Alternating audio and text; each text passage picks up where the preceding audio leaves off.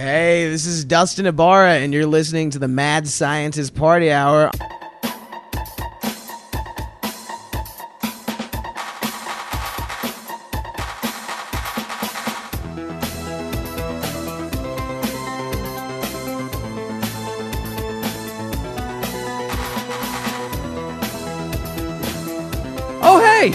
Hello there, friends! Welcome back to another episode of Mad Scientist Party Hour.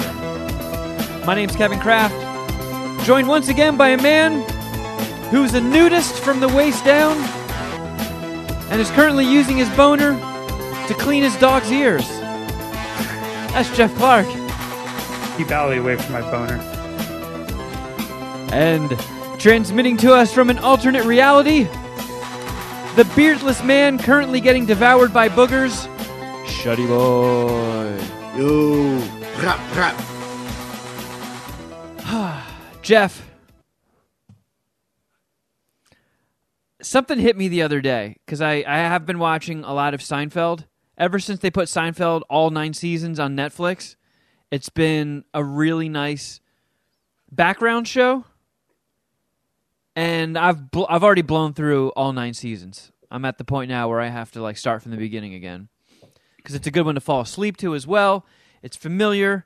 It's a little comedy comfort blanket. And you never were much of a Seinfeld guy, right? No, wasn't. And me now, either. Shuddy, have you been watching it at all since it moved to Netflix? Well, I know Jeff has, and Jeff hit me with a very funny hot take that kind of reminded me of Dom giving The Matrix and Fight Club one dick. And that's Jeff doesn't like Kramer. I gotta be honest, I'm back to my first take with Seinfeld. I think it sucks.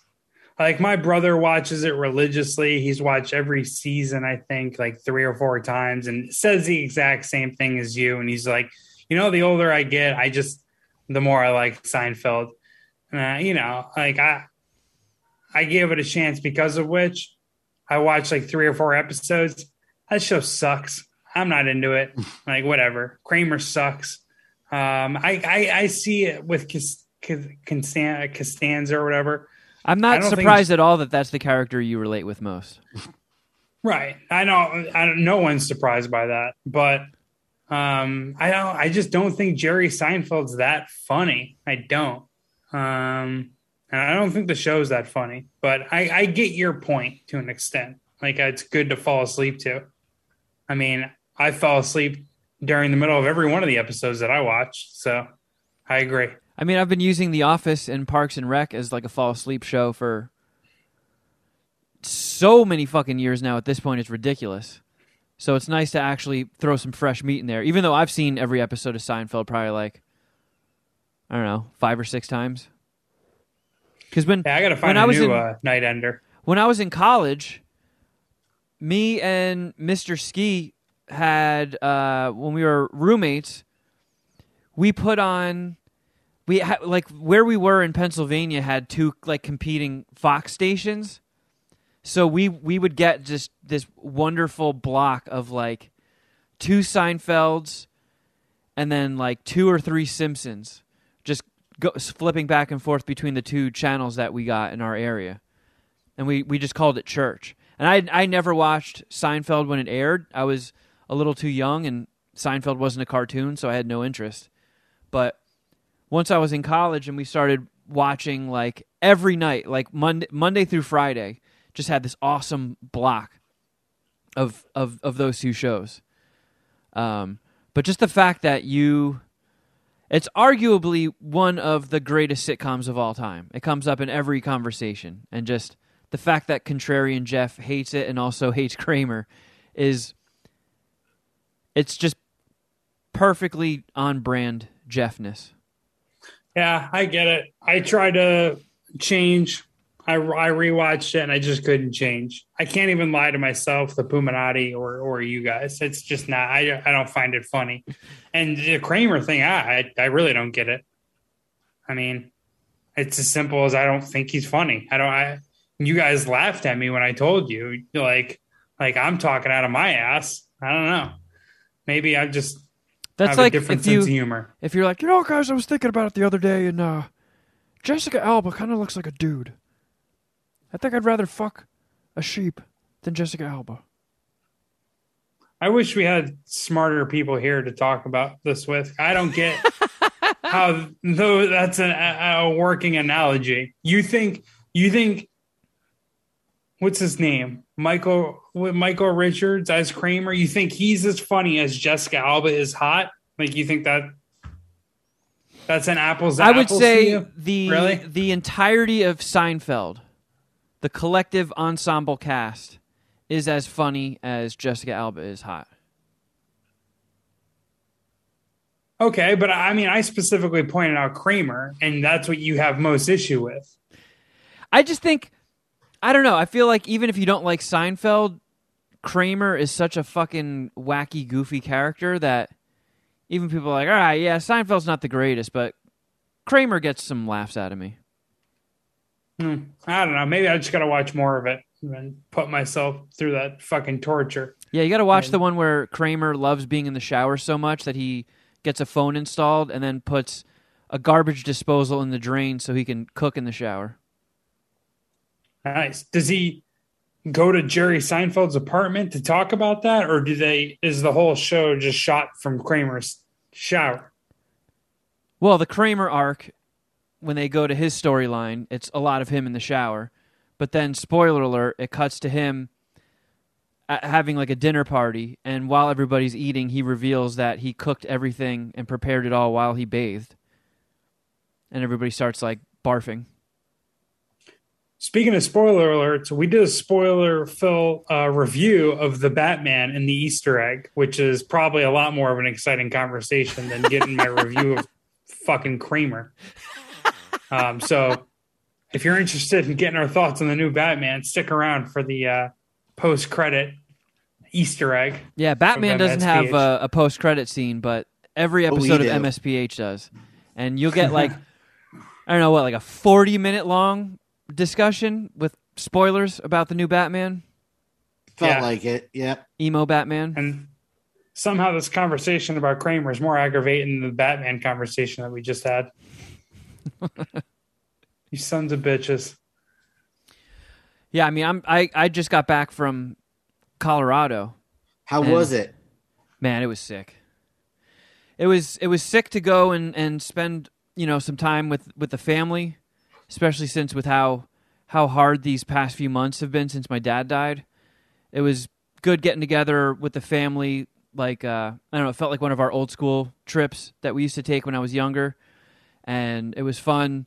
Trading stories and stuff, and they, you know, of course, I fucking got hurt, and stupid things happened, and then it was just like, yeah, you know, he used to be the Clark Griswold of the family, and now with him gone, it's passed down to me.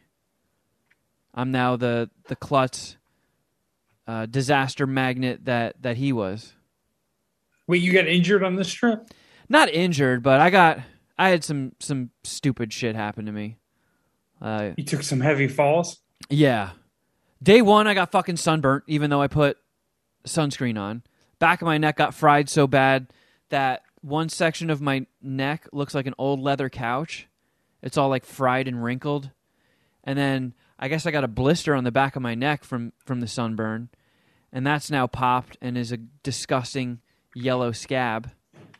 And dude, then, like, getting a sunburn while snowboarding kind of breaks my brain.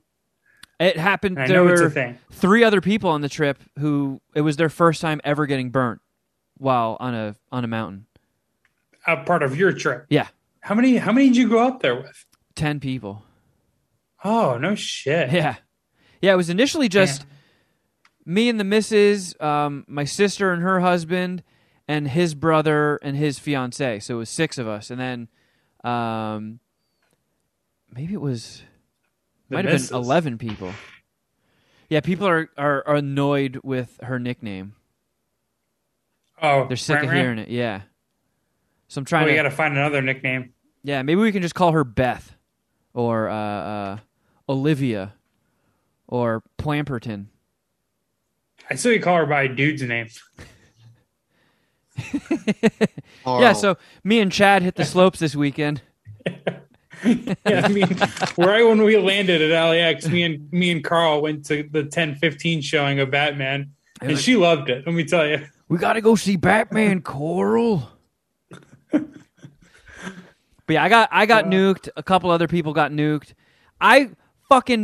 Okay, so everybody was kind of splintering off here and there over the days we went on the mountain, and for one day, half of it was just my sister and I hitting the slopes, and she's better on skis than I am on a snowboard, but we're still pretty close, so we can hang and hit the same trails and stuff. So we're waiting to go on the lift, and I'm standing still. And when you're snowboarding, you have your front foot strapped into the board and your other foot free until you get to where you get to the the top of the mountain and stuff. So I'm just standing there, and all of a sudden, Mr. Wilson falled. I must have been standing on a sheet of ice. My boot completely flies out from under me. I'm horizontal in the air and landed right on my spine on a patch of ice. And then later that day, so this, I guess we were in Telluride, and that mountain, I think, only recently started letting snowboarders on. It was like a snooty skiers only mountain, and a lot of the trails are designed for skiers. Like there's lots of parts that are just flat and then even have like a slight incline. So when you're on a board, you're kind of fucked. If you run out of momentum, you're just done for. The people on skis can just, use their poles like they're jacking off dicks and fucking get past the flat parts. So I knew a flat part was coming up, so I'm like, all right, I got to get as much speed and ride that momentum out for as long as I can because it's a really fucking long flat part, and I'm trying to not be on my toes or my heel because if you go on your edge, it starts slowing you down a little bit. So I'm just perfectly flat, and then the board starts wiggling, hits like a patch of something and just stops me dead, and I was flying, and it threw me on my back. Smashed my head. I heard something inside the helmet crunch and then just like toppled over. And everybody thought, not only that, because I told everybody that we were with, I was like, I got to go down because I have to piss so bad. I was also doing a little bit of drinking, but I was like, I'm going to piss my pants. So I have to go all the way down to the bottom of the mountain so I can piss. And everybody's first thought was, fuck, I hope he's not seriously hurt. And then once they saw me moving, they were like, I hope he didn't piss his pants. And I didn't. I lucked out. But yeah, that was about the only disastrous part of my trip. But it was fun, catching up and with my dad's side of the family and telling stories about him. And, we told the classic one about when he and I were a kid going on a ski trip and he put the skis in the back of the car, shut the back trunk, and the skis just busted right through the back window. And that is some Griswold shit. Yeah. He literally, like, when he shut the door and the skis bust through the glass, he just stood there motionless staring at it for a second and then turned to me and was like, all right, Russ, let's hit the road. And then we had to drive the whole way in the fucking winter and snow with the back window blown out. Which is definitely a story you look back on fondly, but at the time was probably just absolutely terrible. Oh, yeah. I mean, he was, like, we called him Clark. He was Clark Griswold. There was a time when he was going through the attic looking for shit, and I remember he called me and he was like, hey, when you come down this weekend, I found a bunch of comics, my old comics in the attic, and I want to give them to you. And, I get there and I'm looking through it, and he had all these fucking old Hulk comics from the 70s and 60s, and my nerdy ass was flipping out about it. And then I look up and I see the ceiling's all fucked up. And I'm like, what the hell happened there? And he was like, oh, when I was walking around in the attic trying to find all this stuff, I stepped off the beams. So he's stepping on the sheetrock, fell through it, both legs, and managed to have the support beam right in the middle. And he landed right on his nuts. So... my stepmom was in the house, and then she just sees two legs fall out of the ceiling, and then my dad screaming in pain as his nuts get mashed by a 2x4. You guys need to play the little Seinfeld jingle. I know. Was this the first time Carl met any of your family? No. We can't do Carl. That's fucking me up. No, Carl's a girl, Kevin. I hope. Right. I mean, I met her and felt like she was a girl. Yeah. She met the Florida family before and the San Diego family, but she had never met the Jersey, New York, East Coast family. Oh yeah, she did the Florida swing, just like the fucking PGA. That's cool. Yeah. How do you think? Which part of the family do you think she clicked it off with the most? I have no idea. I'm gonna have to talk to her and ask her to power rank her Kraft family member favorites. Man, I almost got fucking stuck there. What do you mean? The day yesterday, there was like a crazy snowstorm, and Telluride's like an hour and a half from the airport we flew into, and like I don't know, my brother-in-law's brother rented a van, so we were all going to be able to have all of our equipment and the gear we flew out with, and just all drive together. And when we landed and I got there, the rental place fucked him over and gave him like a super tiny SUV. So Carl and I had to rent a car. So we go into this tiny little airport. Every car rental place was out of cars for like the next 2 weeks. And then I was able to get, like, they had like some shuttle, like little kiosks. So I went to all of them. They're like, yeah, we're booked. Found one place that was like, okay, yeah, we have like a couple spots left for today. And then when we got there, all the places to get back completely full. So I was sweating. I was like, oh fuck, I'm gonna get fucking trapped here. And then moving to Telluride. Yeah. But then my aunt was like, you know what, I called our place that's getting us back to the airport, and they can fit you guys. They're just gonna send like one of those Sprinter vans. So as we're all like loading up, it starts like dumping snow. And I guess Telluride, it doesn't put any chemicals out. Like there's like a town ordinance. You can't lay down salt or any snow melter shit. And they also don't really plow. So everybody just drives SUVs or has snow chains.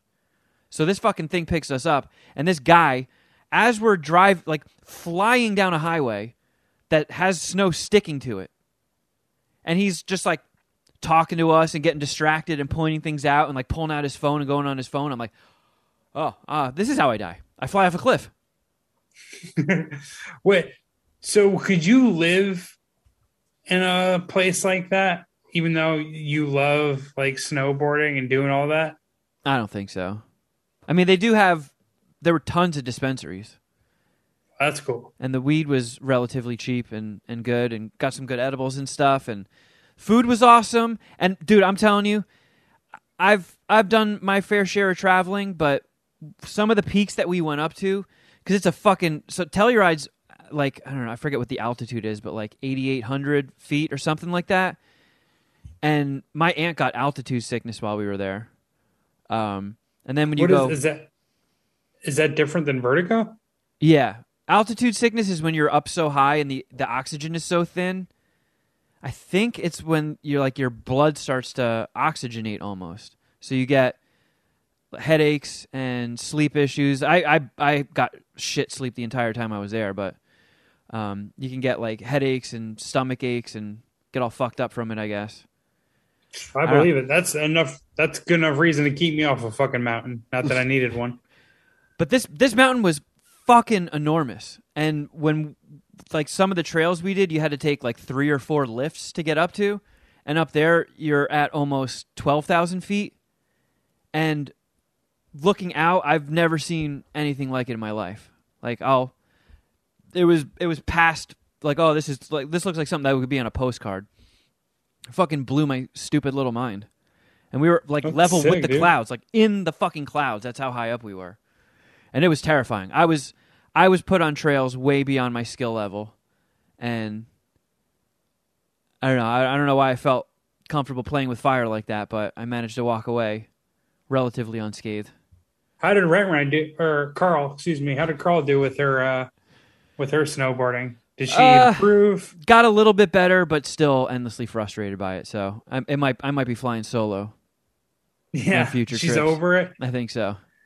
Yeah, I get the impression. More of a more of a beach gal. Yeah. Keep her on the land. She's going to her on the at sea level. She'll do yoga. Fuck all this mountain stuff. I'm with her. Yeah. Dude. So this is a funny thing I wanted your guys' input on. I think it's hilarious, actually. But this weekend, upcoming weekend, is Rich's gender reveal party for his kid, okay. For his him and his girlfriend's kid that's due, I think, in a couple months. So we're going to the party, and they have a baby like shower, baby gift registry, right? So there's a whole bunch of items you could buy that would just help you, like help with, I don't know, like you got to get a gift for a gender reveal for a baby shower. I want to get a gift and I don't know what to buy. I don't know what to buy for a fucking infant. So they got a registry for it, right? And my brother was going through the registry and he purchased the fucking breast pump. And I just think it's hilarious. I think it's hilarious. And I need to hear your guys' thoughts on it. Cause I don't fully know why it's funny, but I just find it fucking hilarious. Oh, I'm with you. And he tried to pass it on or pass it off as kind of nonchalant. Is this Cheech or Bill that did this? Bill. Okay. I mean, it would be funnier if it was Cheech, but it's still funny. Oh, it's still great. And the way he explained it made sense. Like, you know, he makes good money and that was like the most expensive gift on the registry. So he was just like, he's like, someone had to get the breast pump. And I was like, yes, someone did. And it was you. You did it. And I just think it's fucking hilarious. So I just wanted your guys' thoughts on it. Yeah, I feel like if you see anything that involves like the mom's titty or ass or pussy or any naughty bits, you just be like, okay, I hope one of the women on this registry email buys that. Right. Yeah, like a family member, a sister or something. Yeah, it's because it is an intimate gift. It's something that attaches to a titty and sucks milk out.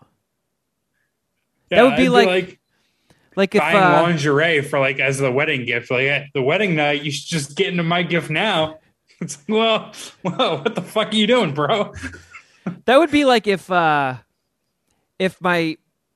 Carl and I were dating when my sister got married, and as a wedding present, Carl got my brother-in-law like a pocket pussy. Or maybe that's a little too extreme of an example. It was a perfect Kevin Kraft analogy. I see what you did there. Yeah, that is so Bill, when you started laughing about it, did Bill be like, yeah, I get your point, it's funny, but here's my reasoning? Or was he like, why are you, this isn't funny at all, what are you talking about? It's on the registry. That's why I got it. Once I started laughing as loudly and aggressively as I did, he kind of got it, right? Like, I think he needed to tell someone and then explain back to him, but he tried to defend himself and like try to like pass it off as normal. And I can't really explain why it isn't normal other than the words you use. It's just like, you know, it's the mom's titty. Like, why are you buying anything associated with it? Here, I brought you a machine to suck your tits for you. Enjoy. It's just him being like, well, someone had to buy the breast pump. It's just like, dude, I was crying. I was laughing so hard. Like, what the?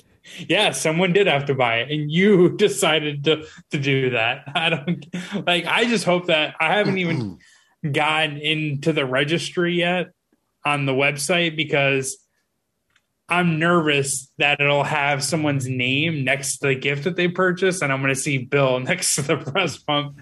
And I don't know. I might not even want to go to the gender reveal party if that's the case. I mean, it is one of those things. It's like, okay, you did put it on the registry. It's not like he went off the list and got her like a hemorrhoid pillow or something. But like, Shuddy, if for some reason you were about to become a dad again at 40, and I'd kill myself. But okay. And Jeff, why wouldn't you kill a kid? Oh, man. I'm sorry. I was like, if Jeff bought Sharon a breast pump, what would go through your head? That'd be really fucking weird. Like, you buy kids, like, you should buy kids' clothes, put money towards the stroller, something like that. Not a fucking breast pump. But they did put it on the registry. Right. They wanted right, it. But that's something like, her mom gets them or an aunt gets them. That's not something Jeff gets them. Like that. That's like a close family member present. That's not my home. My significant other's really good friend buys me a breast pump. Everybody would look at you. You'd be the talk of the town. Yeah, Jeff knocks that off the registry and then sends a note. Hey, since I bought it, I get to watch it in action. Yeah, right. Yeah, how do you make a conversation? How do you like my gift? I'm actually really gift working well. I'm actually really familiar with this model, so I can help set it up for you when you unbox it. Oh, come on. Take it easy on my tits. Would you like me to show you how to use this? Let me show you.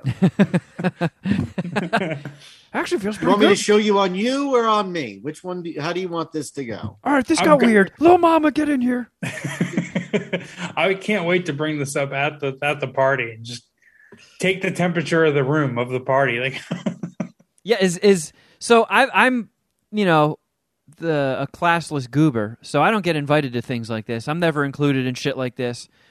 When the gender reveal party happens and there was a registry for it, do the gifts get shipped to them or to the person that bought them? Like, is Bill going to get this breast pump delivered to him and then he has to wrap it and put a card on it? Great question. I believe the way that they're doing this is it's just like an Amazon wish list, and you can either send it to yourself or to that person. Okay. So do you know which option Bill went with?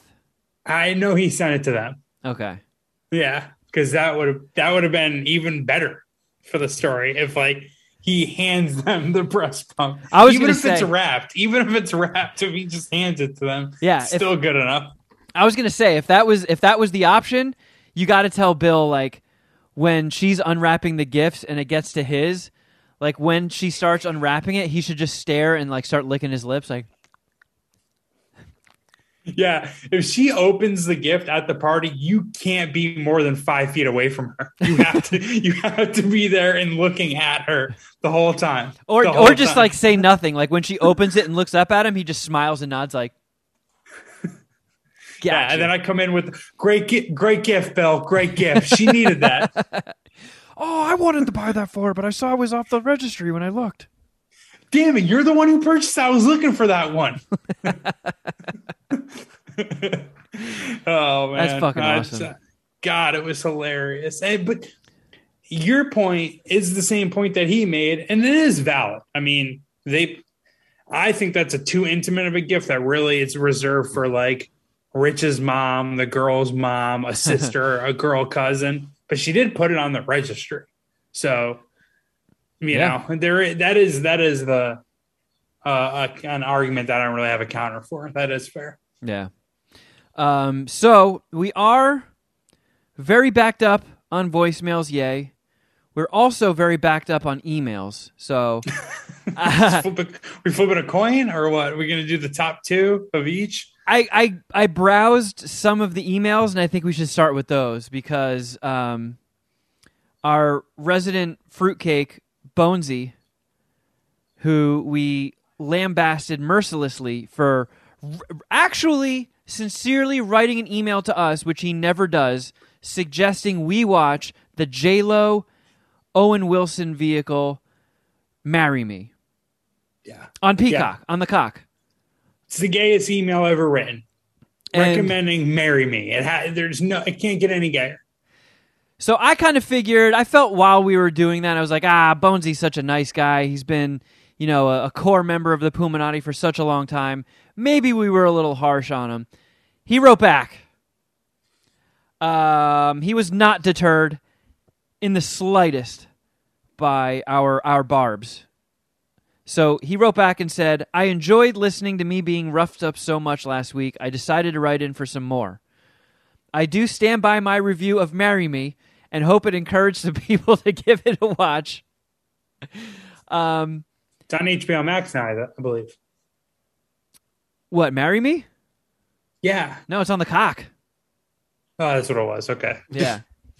He literally just said that, Jeff. Oh, I'm sorry. So he says, this is how the email continues. I want you back. 1 hour and 56-minute runtime.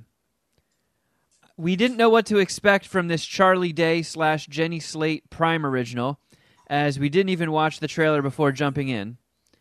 It hooked you from the very first scene before the opening credits as two very bad rip off the Band-Aid breakups happen immediately, and there are enough endearing moments to stick it out. So now Bonesy's just going to fucking recommend rom-coms to us. I want to look real quick. I should have done this beforehand, but Dom loved Bonesy's Marry Me suggestion. That segment really landed with him. And he wants to, and this was, before we got into this email, he said Bonesy's suggestion for the name of his future rom-com reviews is Chick Flicks to Bonesy 2, which I thought was a pretty solid segment. I like title. It. Yeah. I like it. Chick Flicks to Bonesy 2. So he has more to say about this fucking Charlie Day, Jenny Slate rom-com. The movie has kind of a twisted plot, more like a teen drama than an adult rom-com. There are some true laugh-out-loud moments, one with Pete Davidson popping in, and a favorite of mine from the OC and Gotham, Ben McKenzie, slide in for a 30-second appearance. Manny Jacinto shows he has a bit more of a range and a ripped body than his role on The Good Place. Do you know who Manny Jacinto is?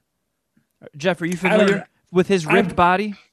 I'm completely lost in this conversation. I know who he is because I've watched a few episodes of The Good Place. I actually know who Ben McKenzie is, because I'm familiar with that.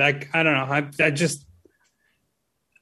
That's the only guy I know from both Gotham and, what did he say? The OC. The OC, yeah. I know exactly what he's talking about. I feel like that's the only two things that guy has ever done, except for this movie as well. Yeah. So three things now. And Bonesy, he really wants to get everybody laid. Says with interspersed sweet moments, I Want You Back could lead to some cuddling or sweet lovemaking. He gives it 4 out of 5 dicks. From my experience, Armageddon does the same thing. So. Cuddling and sweet lovemaking. It's not a guaranteed to get you laid movie like Marry Me was. Or do some downright dirty porking. You're just getting lovemaking as a reward. Does he score this? Because I really don't hate the idea of someone just covering the rom-com beat on behalf of the Puminati. I like that idea, and I don't want to be the guy to do it. So whatever, you can just give it to Bonesy. Does he give it a score at all? Yeah, 4 out of 5. 4 out of 5. He gave it the same score you gave the Batman. Wow. I don't know what to do with that information. I don't feel bad about my score. I'll tell you that. I actually got a rare moment where somebody's writing in my defense. This guy says, hey guys, been listening for years, and after hearing Kevin get razzed on about the onions, I have to agree. I love fried rice even with the onions, but for the most part will barf if I ever get a raw onion on a burger or sandwich or something similar. On a different note, I came to MSPH because Kevin was so funny on the Ella show and is the main reason I stay around. Now Shuddy, I think we could hang and get along fairly well. And Jeff, fucking Jeff. Sometimes Jeff aggravates me to no fucking end. As a dumb Southerner, I have heard some of the most retarded things come out of his mouth, and then I remember that he made it through college and am amused. But I have to say, the podcast wouldn't be the same without him. Remember, Jeff, it's a joke, not a dick. Don't take it too hard. Love you guys. Keep it up. Derek. Good email. I appreciate that. I didn't take that joke too hard. Thank you. And I actually had a pretty good GPA in college, surprisingly enough. Yeah, because You dodged the bullet of them quizzing you on mammals and succulents. Yeah, dude. You know when Andy from The Office explains his college performance? That's kind of how I feel when I talk about college sometimes. I would have got straight A's if I wasn't out partying all the time. But I got straight B's. They called me Buzz. I've made a pretty similar douchey comment on my college experience. And right when I saw Andy do the same thing with his Cornell experience, I was like, all right, I got to stop saying stuff like that. That looked real fucking bad. Oh, I got another one. Hey, guys, Dylan the Trucker here. I've been meaning to email for a while. First, strong Canadian. What has he been busy with, though? Yeah, I don't know. Says, first, back when you guys were doing Crafter Jeff, you talked about French onion soup a lot. Whenever I eat that, my shits/farts smell exactly like the soup for days for some reason. Always appreciated when people write in and tell us what their shits and farts smell like. It weirds me out that this is kind of related. Well, it is related. It weirds me out that asparagus changes the smell of your piss and like makes it like, I don't ever smell my piss, but then whenever I eat asparagus, which is a side I've been incorporating into my entrees, I don't know, the past month or so, every time I piss, it smells terrible because of the asparagus, apparently. Yeah. I thought that was weird. I don't know. That's a well-known veggie fact, that asparagus makes your piss stink real bad. What? Shuddy. Dylan says, second, Shuddy, how fucking dare you say Hoobastank is better than Tool? I can understand if you don't like them. They aren't for everyone. But then again, this is coming from a man that loves the Twilight series. It's true. Big Mama's House. You're a big fan of Big Mama's House, Shuddy.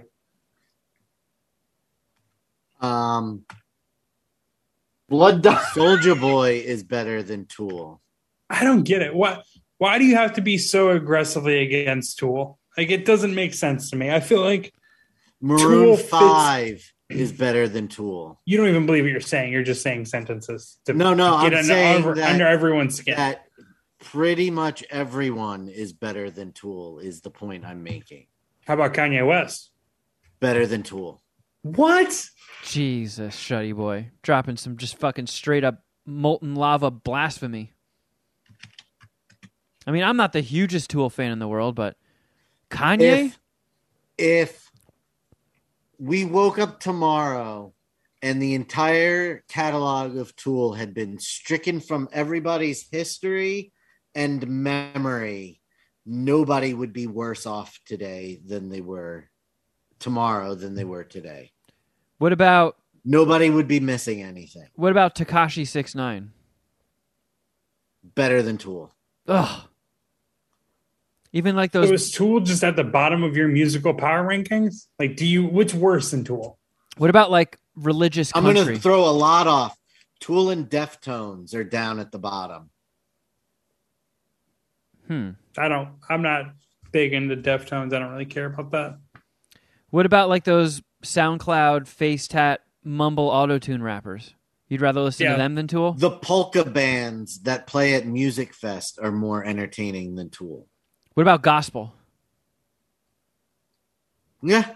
Yep. What about Kanye's Sunday services shit? Yeah, Kanye singing about Jesus. Yeah.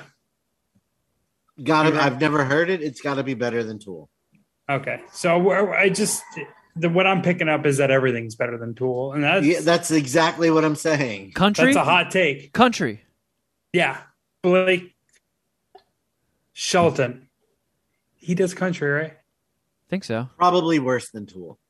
Okay, fair enough. We got somewhere. Yeah, we made it somewhere. But some Garth Brooks, definitely better than Tool. I want to say you are alienating yourself from the Puminati. I feel like Tool would pull very well in a Puminati. It's been about a year since I've done that, so we're about due. Yeah, time you want to be a villain again. I got you. Well, I'm going to try and do it without quitting this time. Well, okay, yeah, let's see how much you want to lean into your new heel status. Would you rather listen to one Tool song or Barbie Girl on repeat for an hour? I'm a Barbie girl in a Barbie world. Life in plastic. It's fantastic. I would much rather listen to that song than any song by Tool. He knows that if we can find like a 20-minute Tool cut. So. Oh, that's true. There are some really, really long Tool songs. Yeah, he's just got to go 40 more minutes with the Barbie girl. And then Dylan says, lastly, Kevin, I have to side with you on the whole Benihana onion fiasco. I hate tomatoes as much as you hate onions. The smell makes me gag, but I absolutely love eating bruschetta. I know it makes no sense, but it is what it is. Anyway, a bit for you guys to unpack/discuss. Love the show. Keep it up. Thank you, Dylan the Trucker. Been a minute since we heard from you. When something like that happens with the onions or the tomatoes with you guys, do you maybe not you, Kevin. I guess I'm just saying this, asking rhetorically, but do you start to revisit your previous take and just kind of open up the possibility of onions being good in a dish, or tomatoes in Dylan's case, right? Because bruschetta, it's tomato. What is tomato, garlic, and oil? That's it. And some salt and pepper, and not very complicated, right? Not that big of a deal, really. I mean, you're essentially eating fucking tomato with a little bit of seasoning. I still will gag when I catch whiffs of onions, so I can't explain it. I know it's frustrating, but that's the best I can offer you on it. Well, you and Dylan are in the same boat, I guess. Not a bad guy to be on the same side as. He doesn't have usual terrible takes. We got one more email from Trevor. He says, Kevin, have you watched The Guardians of Justice? Love to hear your thoughts on it. So that's a new Netflix show starring Diamond Dallas Page and Denise Richards, apparently. I follow DDP on Twitter because I very much enjoy DDP yoga, and he's been on the Ella Show a couple of times, and he's a fucking nice dude. So yeah, he's a good follow on Twitter, and he kept tweeting this countdown down to this Guardians of Justice show, and I'm like, what the fuck is he talking about? And then one day I fired up Netflix, and there was a preview thing of it, and I couldn't get a grasp on what the fuck I was watching. I haven't seen an episode of it, but I watched some of the trailer, and it looks like somebody let Tommy Wiseau make a superhero show. It almost has have you guys ever watched Kung Fury? It's like a really short thing. I forget what it was even on, but it's not a movie. It's not a show. I think it's like a 20-30 minute short that is made to look like 80s, like it has the VHS tracking lines on it and shit. But for some reason it was very, very corny, but it leaned into the corniness on purpose, and I think it had Hasselhoff in it, and oddly enough, really, really good special effects. I don't know if the VHS tracking shit was masking some of the rough edges, but I thought it looked great. And it was actually super entertaining. And I'm getting a little bit of that kind of a vibe off of it. But I looked it up on IMDb and shit, and it looks like people are just trashing it. Yeah, it didn't look like it was getting a lot of good reviews. This seems like something that Dom might be able to chime in on. We all know Dom loves his WWE. I mean, was DDP's days in pro wrestling, was that before they had to change their name and they were still WWF? I actually don't think I don't know this for sure, but he never fought. Well, actually, I know he never fought in the WWF. He might have fought in the WWE, but he was always a WCW guy. Like the other one that he didn't come over until WWE bought ECW and WCW, and then that's when he... So I actually stopped watching wrestling before that happened. So as far as I'm concerned, Diamond Dallas Page really never wrestled in the WWE. He was always WCW. Diamond Dallas Page was kind of WCW's Stone Cold Steve Austin. Their finisher is identical. Yeah, the Diamond Cutters. Pretty much. Diamond Cutter and the Stone Cold Stunner are the same exact move. And I actually really like Diamond Dallas Page, like the wrestler, WCW. Like I thought he was like one of their better wrestlers, not involved with like the NWO. Like I actually like that guy and that character that he created. And I like you. I follow him on Twitter just because, like, you know, I have the DDP yoga. I actually did DDP yoga 10 minutes before we started working out, before we started recording. No shit. Because I had a lot of morning stuff to do today and I wasn't able to get to the gym. So I did like a 4-mile run and then I finished it off with some DDP yoga. So that was a good workout. So I still use it. And I follow him just because, like, it is a really good yoga program. I like him.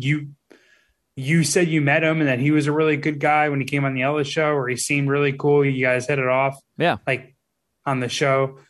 So like just out of respect, like I just follow him and he's just the man.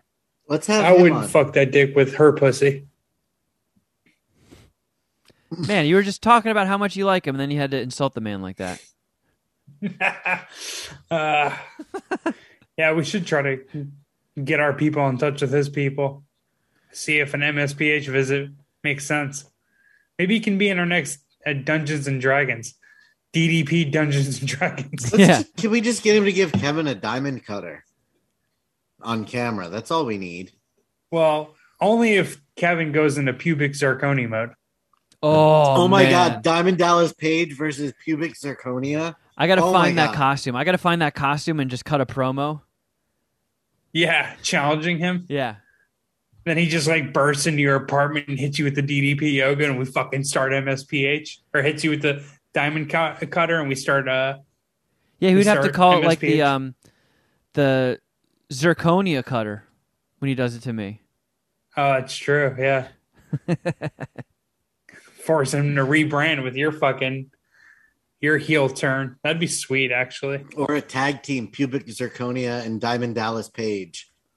I mean, we could definitely, the commissioner can work on this. This is something he can make happen. So maybe DDP will show up in the next MSPH wrestling. Yeah, that would be a nice one-on-one event. Pubic zirconia versus DDP. Hell yeah. Yeah, at least Kevin will win to somebody with a little bit of a wrestling background. No, you mean lose. That's what I meant. That's exactly what I meant, was lose. All right, well, I think we have some time to make a dent in... voicemails, yay! I don't know how much this has grown since last week, but, well, considerably. Okay, let's see. Where did we leave off? Oh, here we go. Let's see. Is this going to play through the iPad speaker or into the podcast? I have a guess.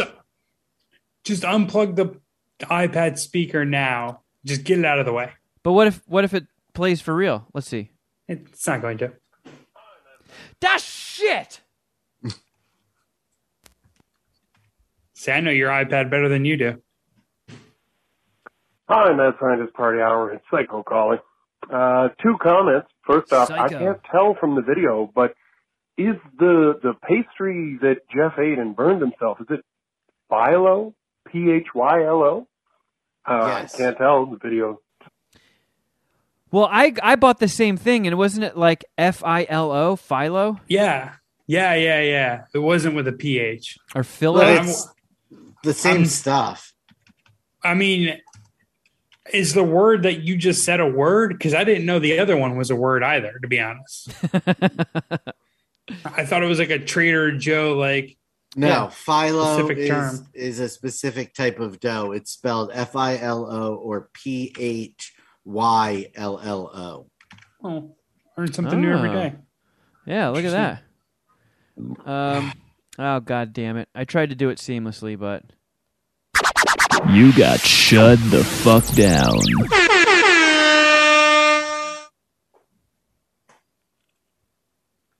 Damn it. There's no seamless transitions going from voicemails to the soundboard. Not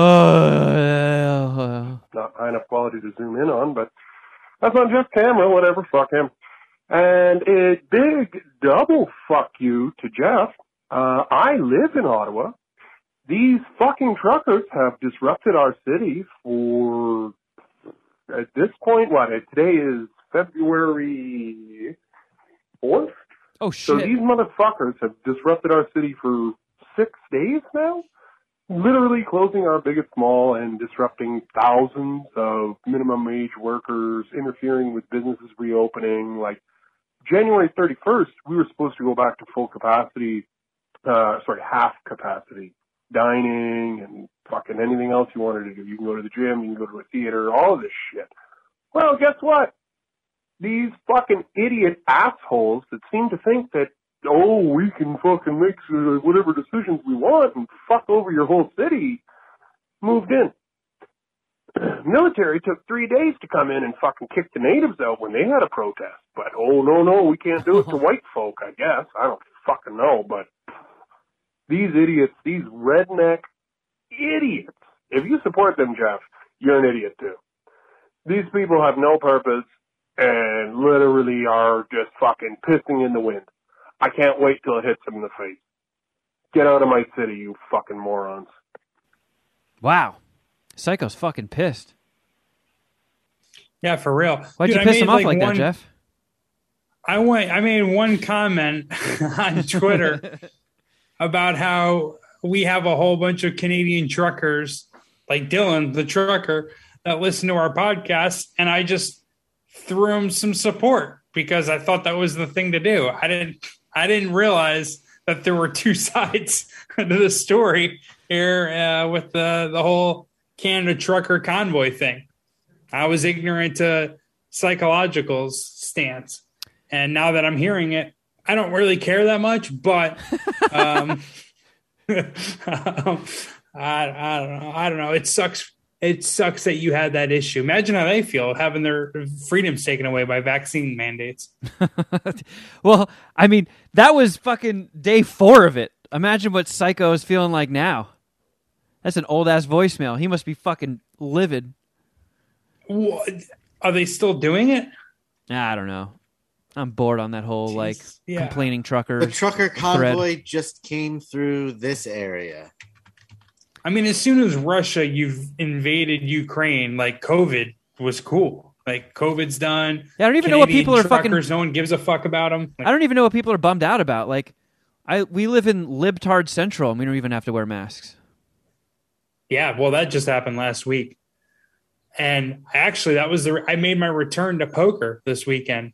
Because of the they lifted the mask policy, so I never wanted to wear a mask while playing poker, so I never did. But I went and played today or this past weekend, which was fun.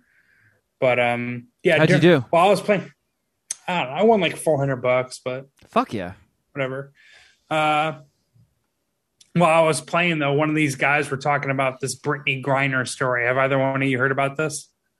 No. Maybe if I say you who the hell might Brittany have heard about Grimer? It. Brittany Griner is like a really good WNBA basketball player. Oh, and yep. Okay. She went to Russia either to play basketball or I would assume to play basketball, and was carrying a weed pen with her or had it in her luggage, and they found it at the Moscow airport, detained her, and now she could be in jail for 10 years, which I know... Or I thought I saw a headline or a tweet today saying that U.S. officials are trying to work with Russian officials to extradite her or get her out. Well, our two countries have a pretty chill relationship, so I'm sure that'll work out. Yeah, but this fucking guy I was playing poker with is just like, I don't understand how this isn't a bigger story. Apparently, she's been in jail for 2 weeks in Russia, and now they're just talking about it. And I was like, I'm pretty sure there's a bigger Russian story happening right now that might have taken up the coverage. I mean, as much as that sucks, yeah, it sucks terrible. Yeah, but like Jesus, I mean, of all the time, all the countries to try to sneak a vape pen into, just maybe just go without it for a little bit. I mean, for real.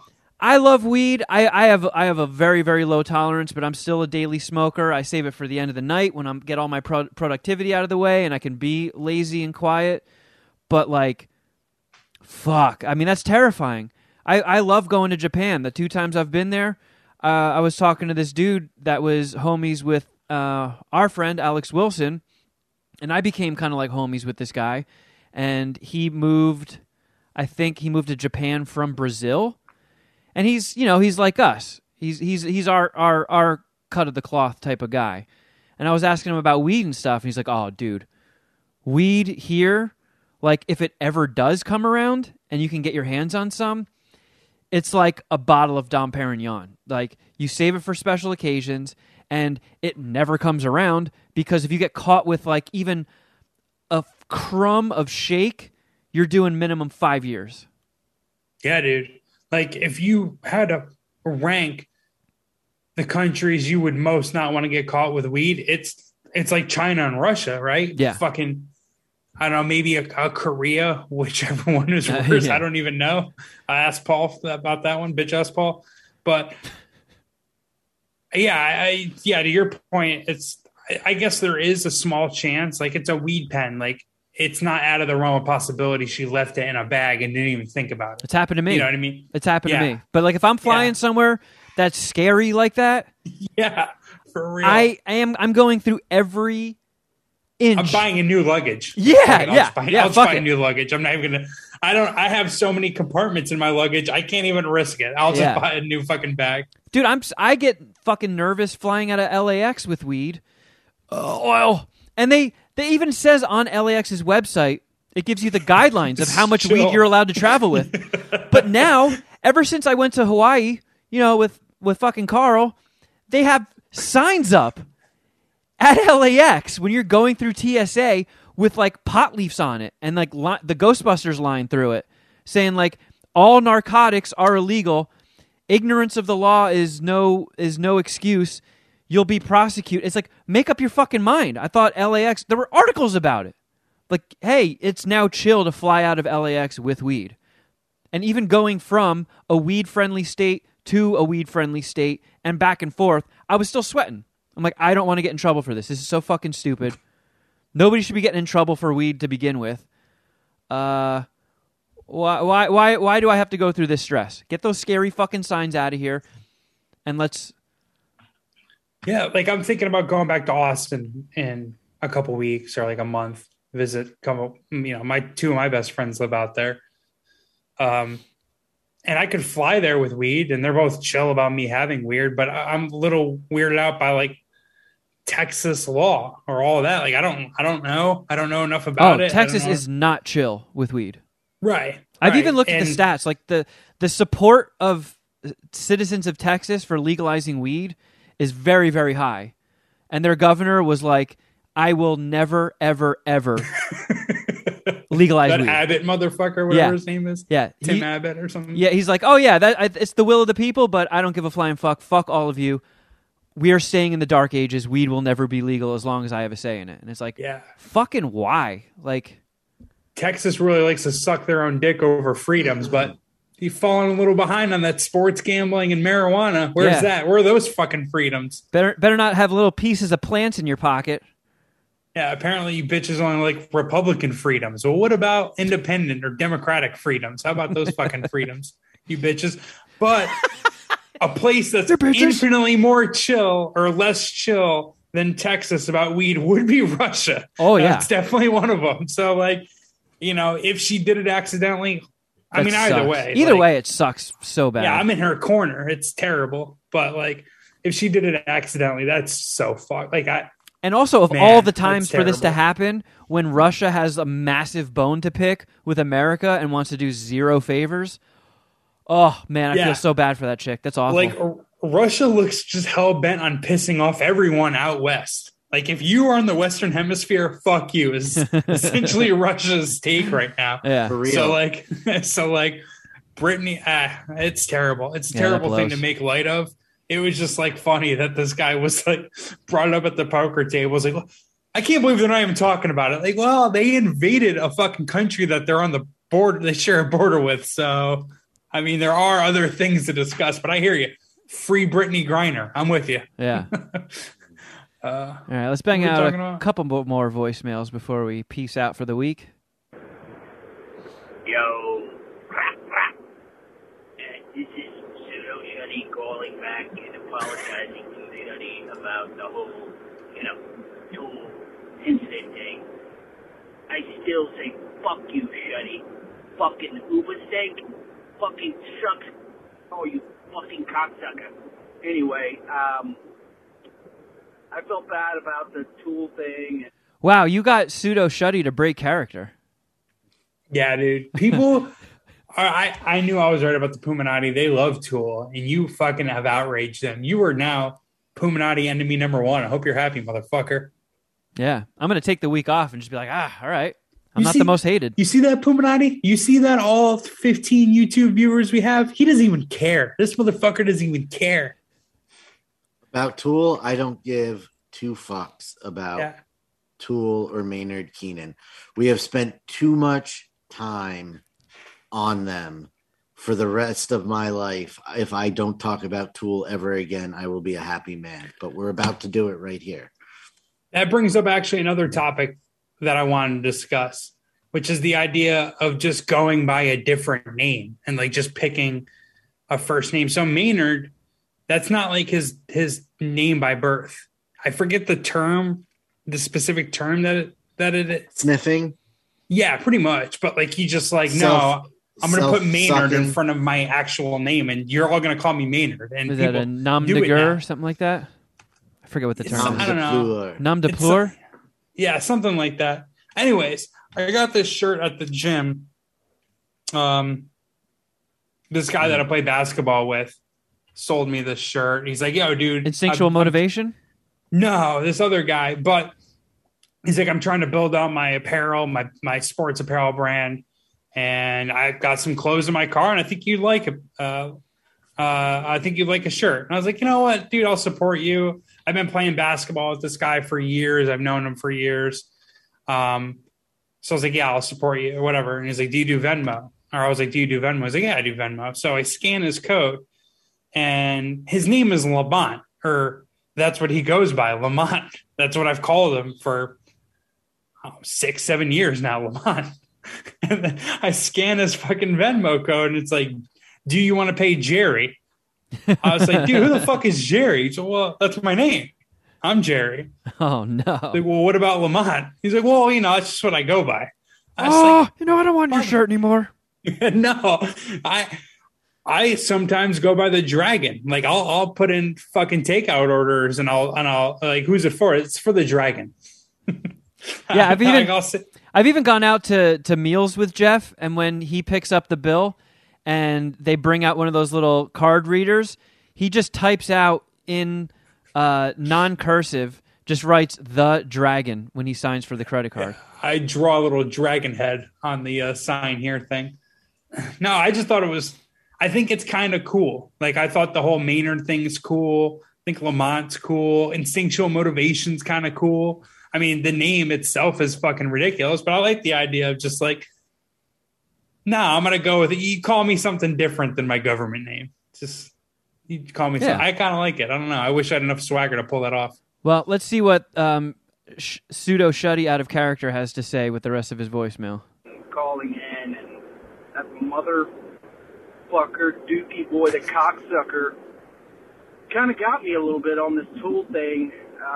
He was talking about, I feel like, all the guys that were at the Tool show and were really excited about it have a bunch of cats. Yeah. And then I was like, oh, wait a second. Fuck. He has a cat, doesn't he? 4 fucking cats in my house. We also have a dog. So fuck you, Dookie boy, the cocksucker. Anyway, love you guys. Bye. I knew I cut him deep, and there's a lot of Tool fans that are listening and looking at their cat, and they're like, "Yeah, you know what? He's cats right." Are really probably the Tool of the pet world. Some people will take that as a compliment. I think that's great.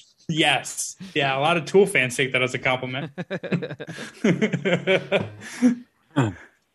Hello, This is Roger from fucking Timbuktu. I'm calling into the Mad Scientist Party Hour because, believe it or not, I shit my pants on a date. Okay, at first I was like, this has to be a fake Aussie accent, and then now it's like, okay, maybe he's just doing this to disguise his voice while he talks about shitting his pants. Yeah, those are the two possibilities I have in my head. What are the chances that it's an Australian? Is there any chance? It doesn't sound legit. As somebody who has worked closely with an Australian for the past 11 years, something seems off here. This is perhaps one of your few expertises, so I'll defer to you. There was a time on the show where I used to pull funny porn clips and just present them to the show, and I was like, man, you got to hear all the shit that this crazy Australian lady's saying in this porno, and I played it on the air, and Jason was like, are you fucking kidding me? This lady's British. It's like, oh, fuck. Damn. So sometimes I do get confused. I wonder if they ever confuse the two. Probably not. I don't think so. That's probably not how it works. But I don't know the difference between Canadian and American accents. I do a little bit. Oh, and I reckon I should be called T-Bone as well. Jeff, you fucking pussy. Shuddy, good luck with your acai bowls. Kevin, I reckon you should drop your guts in front of your lady. Pavlova, Waltzing Matilda, Didgeridoo. I'm out, fellas. Okay. All right. Well, that was something. Yeah, I don't got much to add to that one. Thank you for listening. I was kind of hoping he would talk more about shitting his pants on the date. I want to know what happened there, but maybe too much Vegemite. All right. Wow. I get it. All right, we got time for one more. Let's do one more and then go off to Patreon land. Hey, what's up, guys? T-Bone here, a.k.a. the most badass trucker in New York State. Oh, shit. No, fuck that. The entire U.S. of A. I was just calling to voice my support for the Canadian truckers. I'm actually heading to Ottawa this weekend, and wouldn't you know it? He's psychological. There, I'm not going to mention his name, but he offered his driveway as a parking spot and the use of his bathroom. I just wanted to say how generous that was because I shit a lot. Like, I can't even imagine the fat, juicy poutine and beaver tail turds that this guy's got coming. But thanks in advance, bud. See you soon. Do, like, people's jobs I'm just going to go disappear for a month to go park my truck and honk my horn? Like, are jobs chill with that? Or are all these people just have so much money in the bank that they're just like, fuck it. I'm just living out of my truck.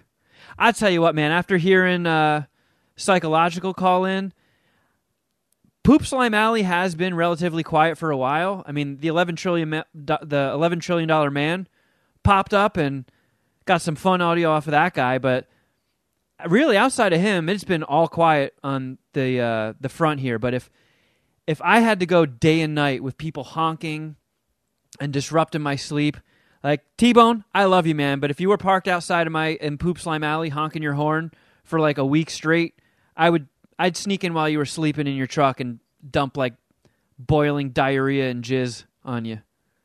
God damn it. That would ruin my life.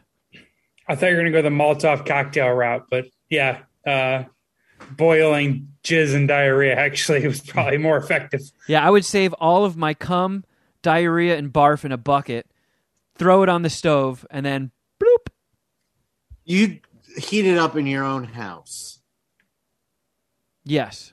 I feel like all that honking and noise endlessly would drive me to the brink of insanity. And it would be insane to boil shit and piss on your own stove. I'm willing to go very far to smite people when I'm pissed. Why wouldn't you just go a little further and buy like a Bunsen burner or a portable boiler? A grill? Sure. Yeah.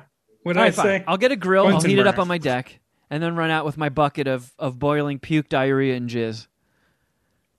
And get some sounds like you're on the psychological side. Get some street justice.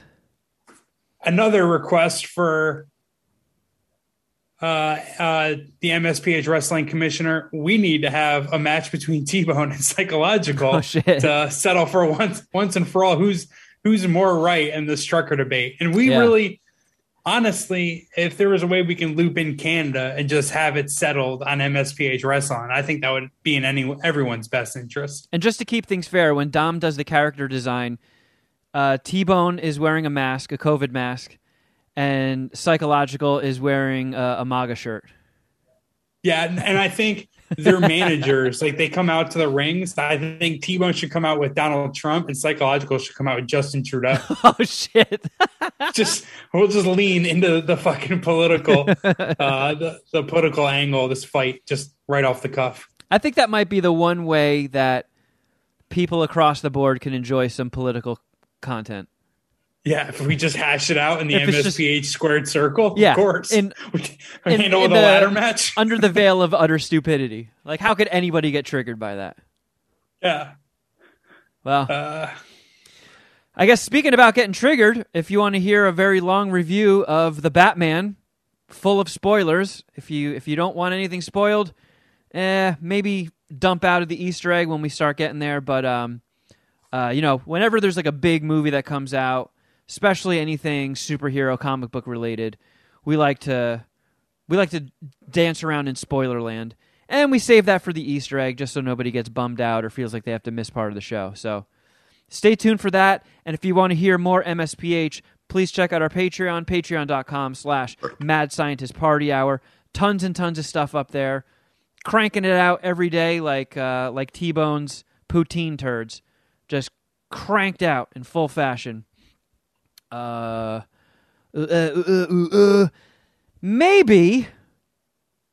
we can give the voicemails a break, because Jesus Christ, it's going to take us quite a few more shows to catch up and get above sea level on this one.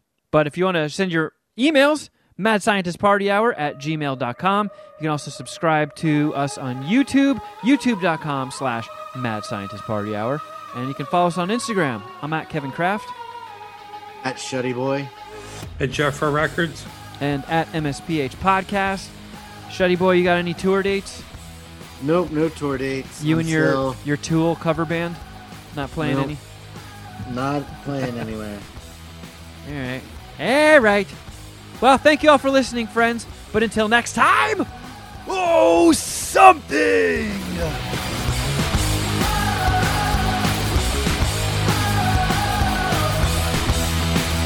Hey, poimpity poop flop poimps.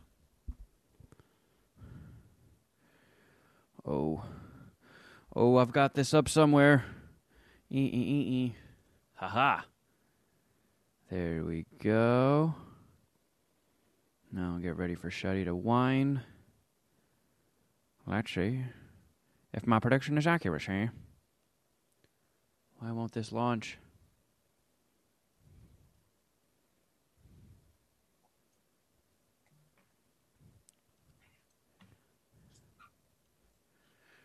Oh, shit. Jeff with the haircut. What's up, dude? Whew. Man.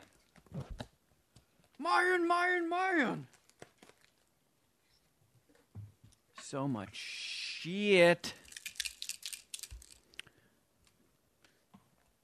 Take my fucking... crazy pills.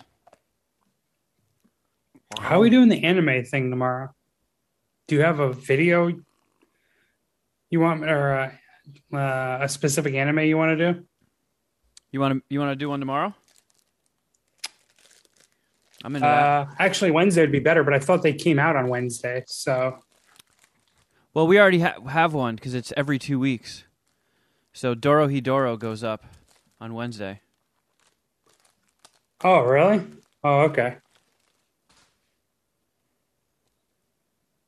Maybe I'll try to... Maybe I'll try to come by next Monday for the podcast. Would you be down for that? And we'll bank a couple more. Sure, I'm down. All right, let's pencil that in.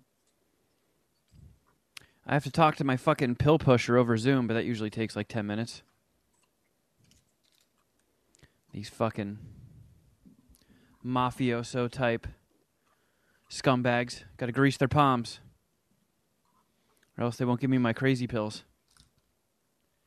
I can't have that. Is it a consultation?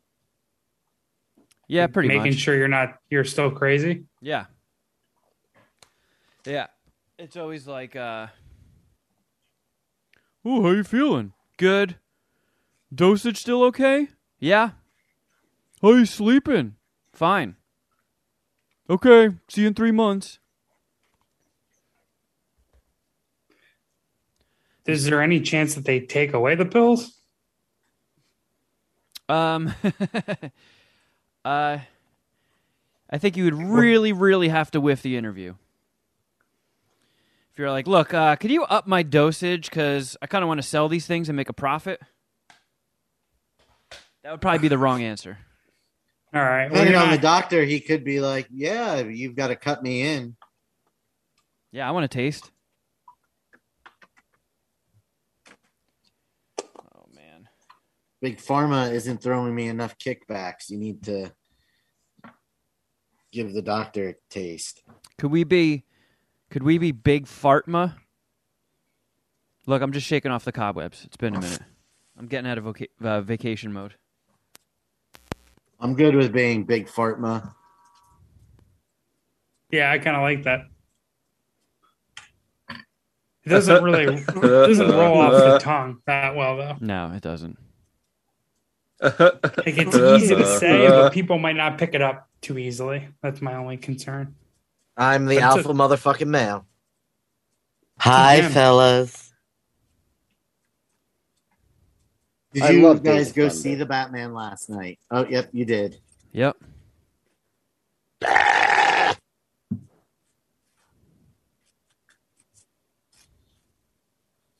we want to do that review in the Easter egg, or do we want to do the main show? I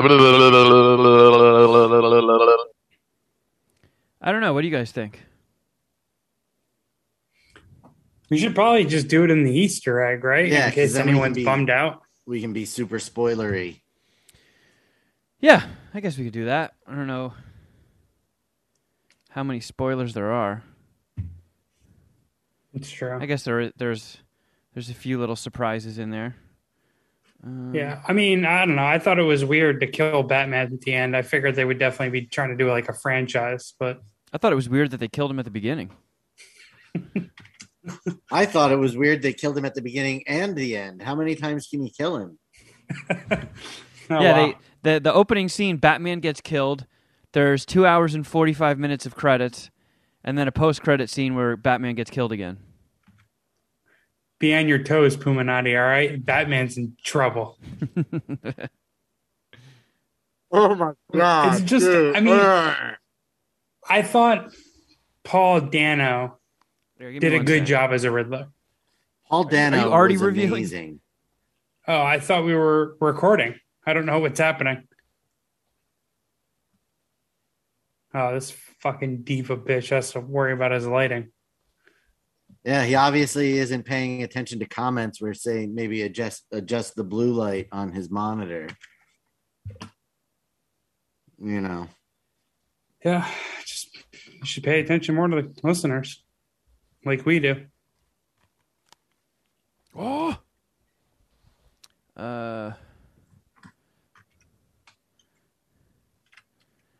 Shuddy, can you give me record permission? Man, I fucking hate when my hair's all like Patrick Bateman'd out. What do you mean? You don't like the slick back that you did yourself? Well, what I do is when my hair's still wet, I put fucking goofy ass gel shit in there, comb it, and then it looks like this for a little bit while it dries, and then I have to tussle my hair a little bit like a little rascal. And break it up so it doesn't look like it's not a yuppie haircut. You don't want to look too professional. In progress. No. We look like a pussy. How does Rent weigh in on that? Does she like the fresh slick back or did you prefer it worn out? I mean, the first few times she saw it, she like laughed. I was like, "Oh, look at your weatherman hair or whatever." I got fucking zombie fingers going on right now, putting this like greasy ass shitty lotion on my fingers to unzombify them. I have no idea what happened. Was it like, what do you mean by zombify? Like, did they get chapped while you're snowboarding or something? They got like all chapped and peely and cracked before I even went. It's from the AIDS. Wow. Let me just WebMD that and make sure you're not spitting some bullshit here, Shuddy. Yeah, I forgot the symptoms of AIDS. They cured it though, so we're cool with it. Good news for me. Yeah.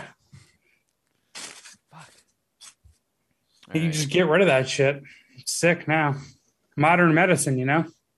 But Kevin still needs his Ritalin pills. Yeah.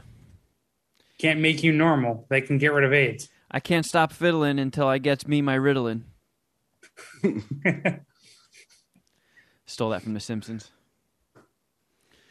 Oh, man.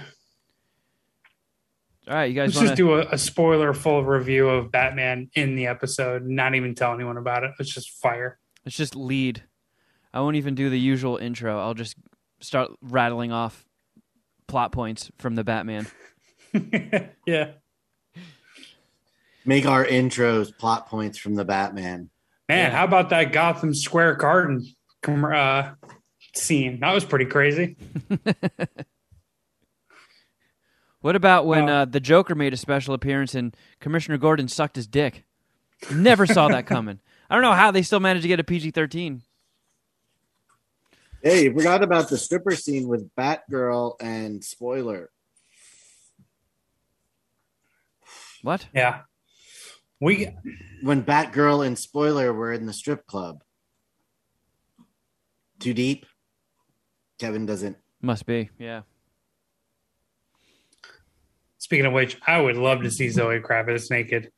Hopefully first scene that she came on the screen, I leaned over to Draven and just went, "She is so fucking hot." And he looked at me like it was very uncomfortable to hear me say that. Yeah, he looked over and he's like, "You realize I'm not your friend, right?" Well, we're just being bros. Just broing during the Batman. By the way, if you like Zoe Kravitz, Jeff, and Shuddy, you should watch Kimmy on HBO Max. Did she get naked in it? Not trying to be all Mr. Skin here, but if you freeze frame at 32 minutes and 15 seconds, you get a nice shot of rear burger. No, there's no rear burger, but Mr. Skin's definitely got some bookmarks in that movie. Wow. It's a movie. Okay. I'm going to Google this now or IMDb it. Kimi. It's Soderbergh. Not the greatest movie ever, but it's short. And there's nudity. And it had some fairly entertaining moments. Zoe Kravitz. What a minx. I liked her as Catwoman. Should we just get into this? Yes. Yeah, for sure. Let's talk about it, dude. To me, it's the biggest movie release in the history of Mad Scientist Party Hour. Actually, probably Avengers Endgame. I mean, not even the... Well, I didn't really like it, but Dark Knight Rises was in MSPH territory. That's true. Good point. Never mind. I take that back to an extent, but I was jacked up for this movie, and I don't get that jacked up about superhero movies. I know. I mean, I wasn't even particularly jacked up because there were, I saw the trailers, which I couldn't believe that they showed so much stuff from like the end of this 3-hour epic in the fucking trailer. It's like, Jesus Christ, you guys really, really blew your wad there. But I didn't know John Turturro was in it. I did not know that he was in it either. The first time Carmine Falcone came on the screen, I was like, is that John Turturro? It can't be. And then the next scene, you get a really good glimpse of him. I'm like, it fucking is. It's the Jesus. Yeah. One of the better characters in comedy history, actually. The makeup they did on Colin Farrell was... Yeah, he was an awesome Penguin, I thought. The prosthetics did look excellent. A little fake here and there, but I thought he was dope. He had his voice was unrecognizable. Certainly didn't sound like unrecognizable. Like a goofy Irishman. He's like, "Hey, get the Penguin's character though. I'm fucking penguining over here." I think it was sort of like the movie almost served as like a little bit of the rise of the Penguin. Like you're just seeing the Penguin paying his dues a little bit before he becomes a crime boss. Yeah, which was interesting because I took it too. The whole thing was basically Batman Year 2. I gotta say though, like I know when it got announced, I was like, I'm keeping an open mind. I've trashed castings ahead of time so many times in the past and then been like, okay, yeah, I was wrong. That was stupid of me. That person killed it. So it's just like, all right, on paper, Twilight guy as fucking Batman did not compute in my head, but I was still like, all right, I've seen him in stuff where he's really good and I've put my foot in my mouth so many times. I'm just going to give him a chance. I'll go in open-minded and I'm sure he'll do fine. And it's probably a good thing that the movie was 3 hours long because there was an adjustment period where I had to be like, all right, get used to seeing fucking Twilight guy as Batman because it was really weird. The one thing I didn't like about him as Batman, my one gripe, is the long hair. Yeah, I thought it was a shitty long haircut also. Like it looked too emo. Yeah, ever since the first stills got released, this has been referred to as emo Batman. Yeah.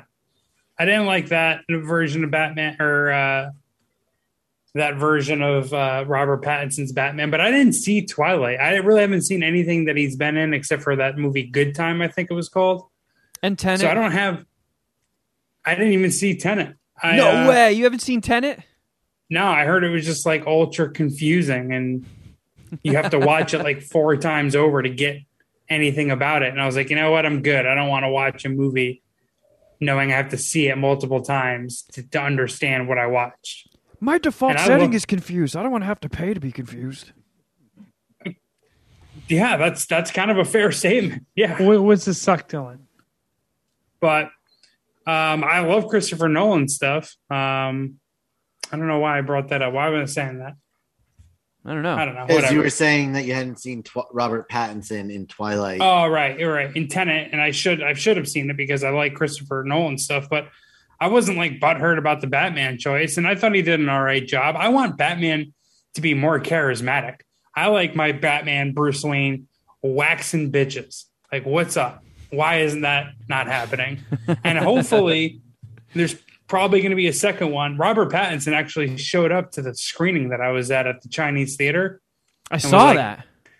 Yeah. He was like, tell everyone that you came because I want to make a second one, and then like giggled like a dork and bounced. But yeah, I mean, that was pretty cool. And I'm expecting them to green light a second one any day now, but yeah, it made over like 250 million worldwide. Yeah, so it fucking killed it. Everyone knew it would. But I'm hoping the next one is more charismatic Batman, you know? Well, with him being like a playboy? Yeah. I think that is via, that is likely to happen because they do make a point to point out that he's almost a recluse at this stage, that he's not the face of Wayne Enterprises like he normally is. Like he's still in that almost that stage in Batman Begins where Christian Bale hadn't really come back as Bruce Wayne to be Bruce Wayne yet. So it is completely possible that after the events of this movie, he realizes that in order to help Gotham, he needs to be Bruce Wayne during the daylight hours and spend the money and be the public face of trying to change the city, and then at night do his Batman thing. Yeah, and like it also, he can access different like levels of like crime, organized crime as Bruce Wayne that he can't as Batman, obviously, right? Because like as they start to uncover, like, I don't know, the corruption in Gotham and like the hierarchy of Gotham, it just continues to go up and up and up and up. Right. So like maybe he uses his access, his $1 billion net worth and whatever, his power, to infiltrate some of those sections, like go undercover. And then he knows what to better address as Batman. That's kind of how I figured. But like on route to doing that, he needs to be hooking up with hotter bitches. Like spitting them out, churning them out, you know, like the Zoe Kravitz thing, Catwoman. I thought she killed it, but I wasn't like in love with the plot line of them having that sexual tension. I didn't really like that much, even though it's obvious. It was a little confusing in that she was calling Annika baby. Like she was. Yeah. She's a lesbo. Her roommate. No, she's, and then she, they made Catwoman bi in this movie, and then her and cool. Batman have very little interaction, and there's almost immediately sexual tension. Right. Well, I mean, they're both super attractive people out fighting crime. Their adrenaline's all high. Of course, they're gonna like want to pour. Before it, how do you know he's attractive? It sounds like I'm shitting on the movie. I am not. I fucking loved it. I loved it. I had so much fun. So I'm not, you know, these are all little gripes. I mean, I went to the theater. I just landed and then got a little bit of time and then went to the theater to see a 10:15 showing of a 3-hour movie at an AMC where you have to sit through 40 minutes of trailers and then 10 minutes of AMC propaganda with Nicole Kidman looking like she's stuck in a wind tunnel. You see those things they run before every AMC movie? I was thinking that she looks really good in those. But yes, I went and saw this at AMC. Yeah, that's so annoying.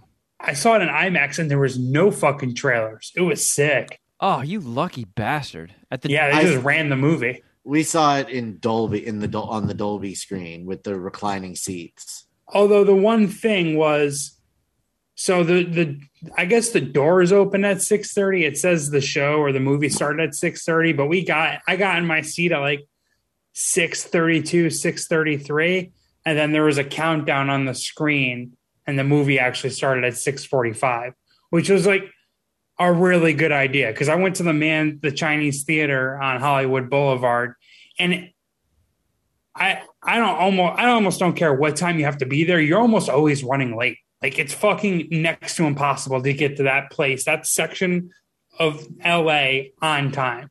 You know what I mean? Like between and getting in your seats, between parking, between concessions, between like all the people that was there. I really liked that they like pushed it back 15 minutes because I was worried. I was like, hopefully they run trailers long enough for me to go into get concessions and maybe Robert Pattinson was running late and they had to stall, spin the tires a little bit.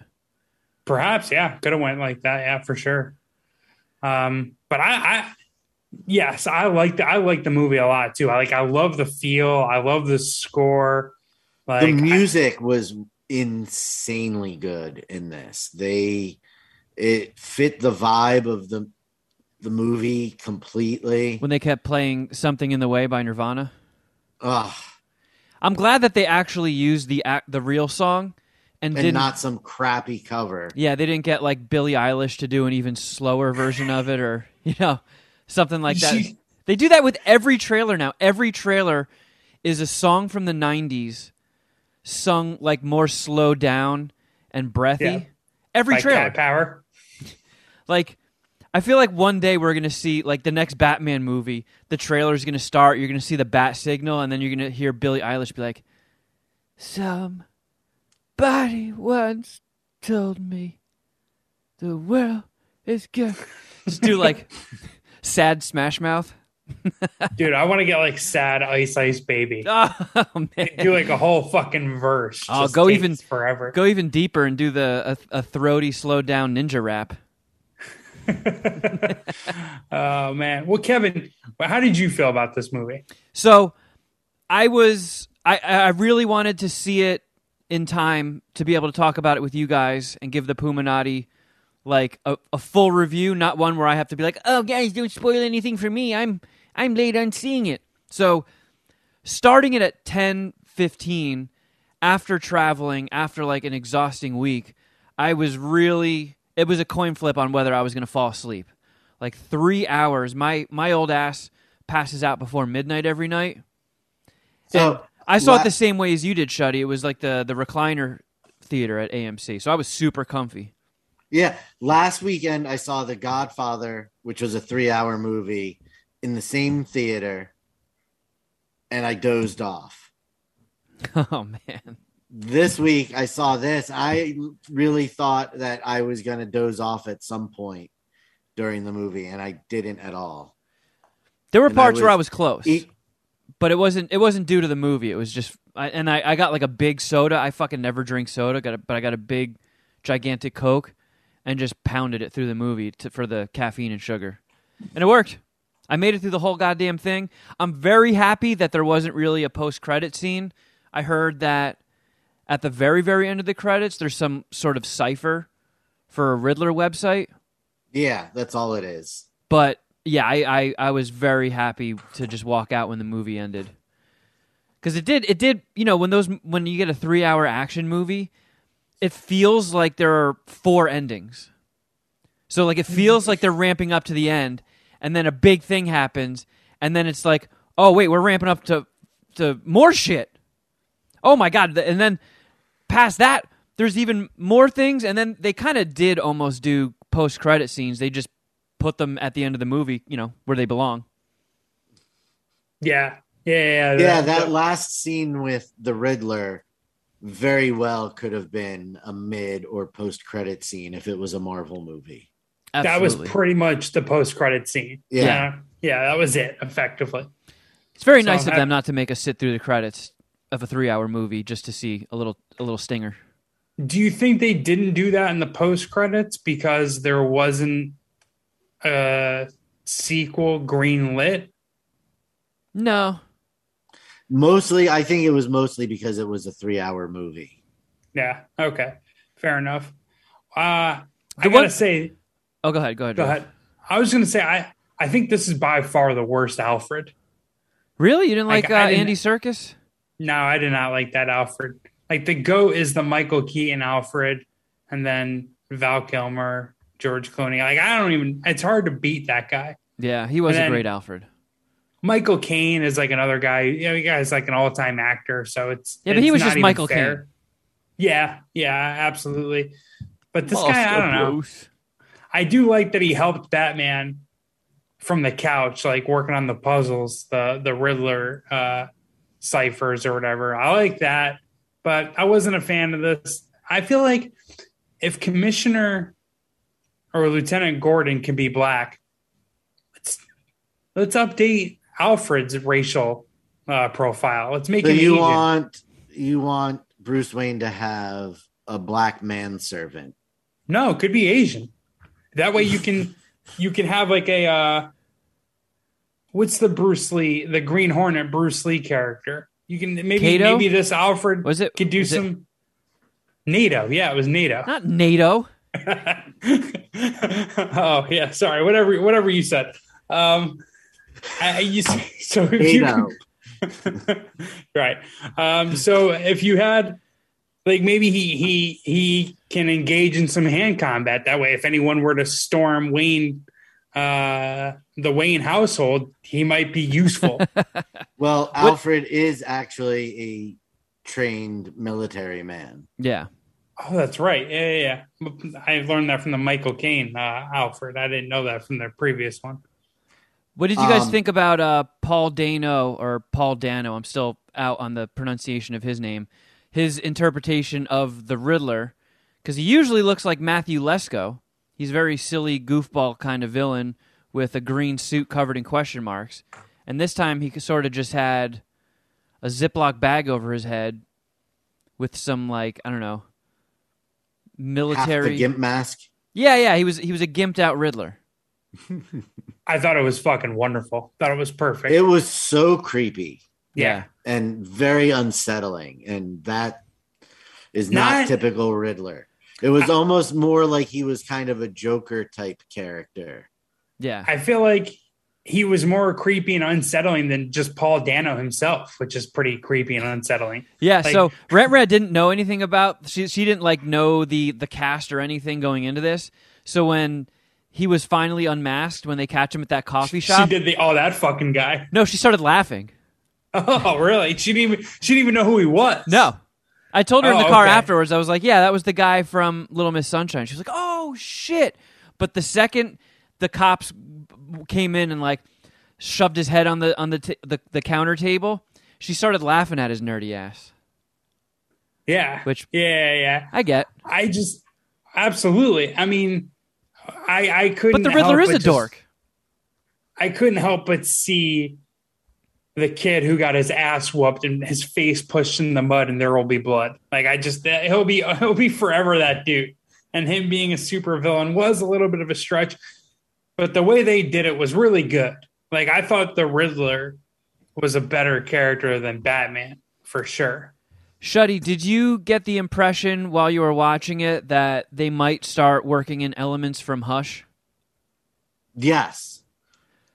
Like, right when it started... Should I go to the bathroom? Yeah, maybe. Right when he started going through his master plan and why he was doing what he was doing, I was like, man... This kind of reminds me of Hush. And then they cut to one of his like pastings on his corkboard or whatever, and it said Hush in gigantic letters across it. And I was like, oh, shit. But then that's about as far as they went. Yeah, and Hush's dad was the reporter that was killed by Carmine Falcone. That's right. Fuck yeah. Yeah, I like the other little... Which is weird. I didn't really like that because the Tommy Elliott's dad is a doctor just like Thomas Wayne, I'm 95% sure, in the comics. Because the Elliots and Waynes were family friends. Yeah. It's been a while since I've read Hush, so I don't remember exactly, but...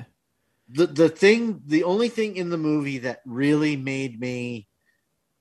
audibly make a comment of disappointment. Was when Batman was escaping the building and he climbs up and then all of a sudden he like pulls a ripcord and has a wingsuit. Oh yeah, I did like that he was, because it's year two of Batman. So I did like that when he got up and was about to jump off the edge of a building, he was like, "Oh fuck." But then when he like turned into a wingsuit and they had that GoPro angle like fixed on his head as he's like sailing around, that got an audible laugh out of me. Yeah, I was like, this is ridiculous. And wait, then you didn't like the move or the camera angle? I liked the move. I didn't like the camera angle. The wingsuit in general was silly. What? How he's the fucking Batman. How can that...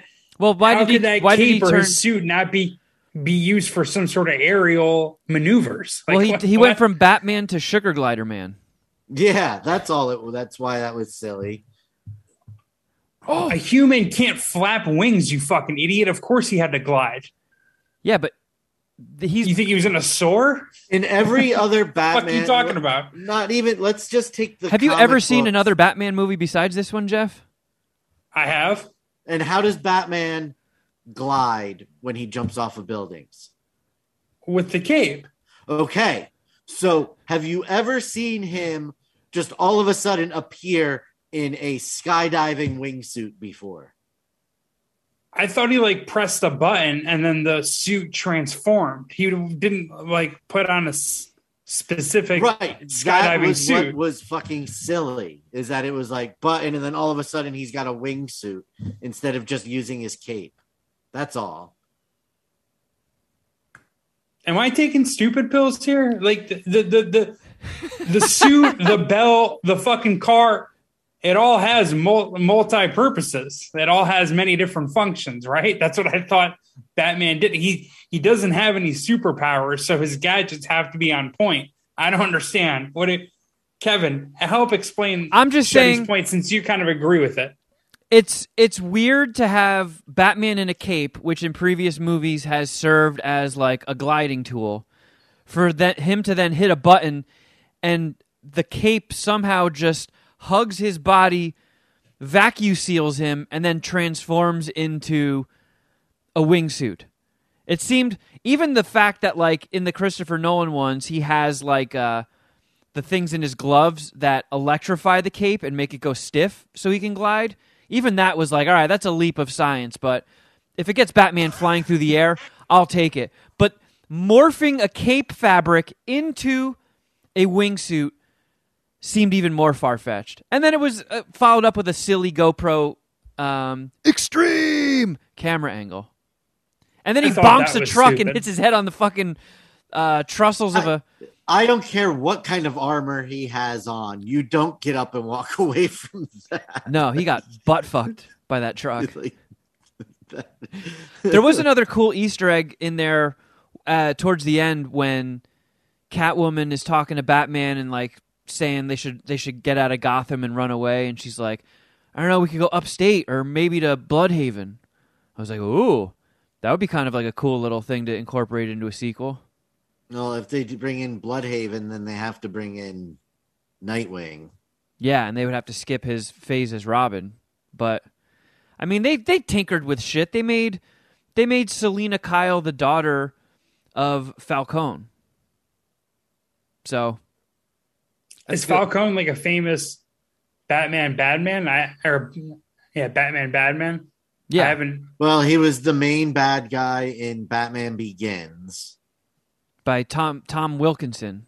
Oh, that's right. Okay. And then Eric Roberts played Salvatore Maroni, who was mentioned. So those two mafiosa guys are from the comics. Yeah, they're from the comics. Yeah, I'm with you now. But I don't know, like the way I did like, this is what everybody's saying about it, but I appreciated it too, that it did take Batman back to his detective noir roots, which I thought was cool. I liked that very much, that it wasn't just a smash 'em up superhero movie, that it was more of a detective story. Yeah, and him narrating it with that whole noir vibe worked with the whole vibe of the movie. I thought it was sick. That chase scene with Penguin and Batman and like the Bat Challenger or whatever that muscle car was that he was driving. Yeah. That was fucking dope. Oh, I thought that was this like is, a sick. This is what I wanted to ask you guys about. Of the Batmobile. So every PG-13 movie gets one non-sexual F-bomb. And they used it in the weirdest place. Like early on when Batman gets brought on the crime scene by Gordon to look over the remains of Riddler's first victim. And then the commissioner comes in and gets all pissed off. And then he just looks at Batman and goes, "Happy fucking Halloween here." Like, if you're going to... Like, the part where Penguin thinks that he caused that huge pileup and all the semis exploding and got the Batman, and he was, like, all pumped in his car screaming... He was like, I think he does say at one point, "I freaking got him!" Like, switch the F-bomb to that point. If Penguin's cheering in his car going, "I fucking got him!" Great use of your one F-bomb. What they essentially did was had the commissioner walk into a room, stub his toe, and go, "Ow, my fucking toe!" Honestly, when you started making this point, I thought it was fucking stupid, but you landed the plane well. I get you. I agree. A minute to get there, but I hit the button and my fucking wingsuit activated. Yeah, it worked perfectly. and you glided through the air right into that perfect landing. I didn't even hit a truck. It's a very specific thing to complain about, but it makes sense the way you put it. Yeah, I guess I could see how that would be frustrating in your stupid little brain.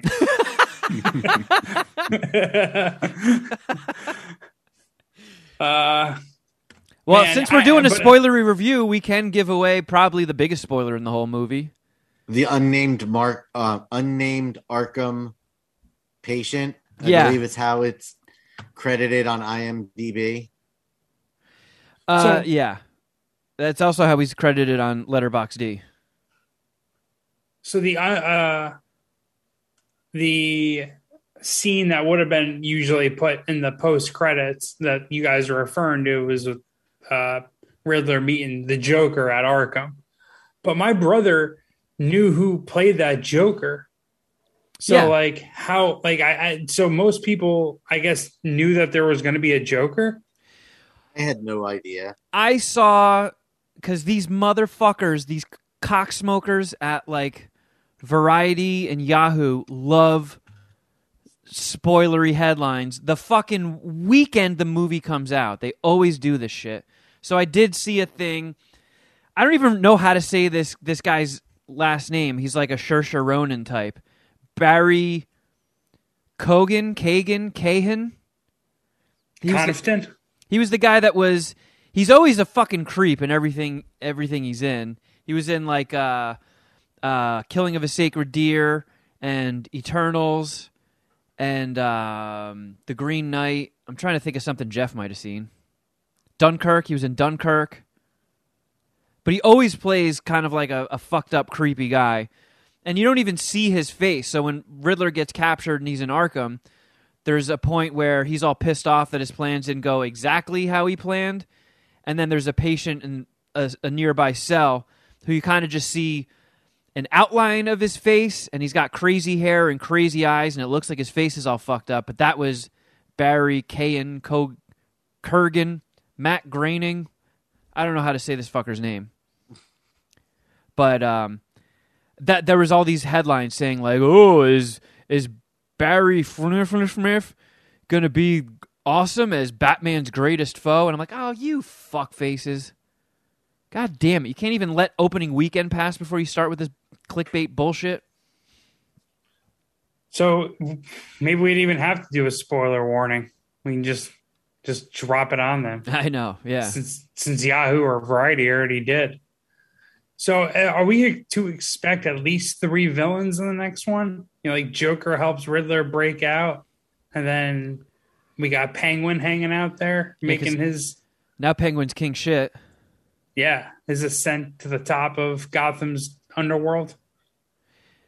I think they could pull it off, because, I mean, there was a part in Dark Knight Rises where they brought back Cillian Murphy as Scarecrow for like a 90-second scene. Yeah, that sucked. So they can put people in and they don't have to necessarily be prominently featured through the whole movie. But I mean, I feel like it's only a matter of time before we see the tweet that they greenlit a sequel. It made a fucking boatload of cash this weekend. I had to go see it at 10:15 at night was because all the theaters around here were completely sold out. And I just had to go, you know, slum it with the AMC gutter trash at 10:15. Did Rent like it?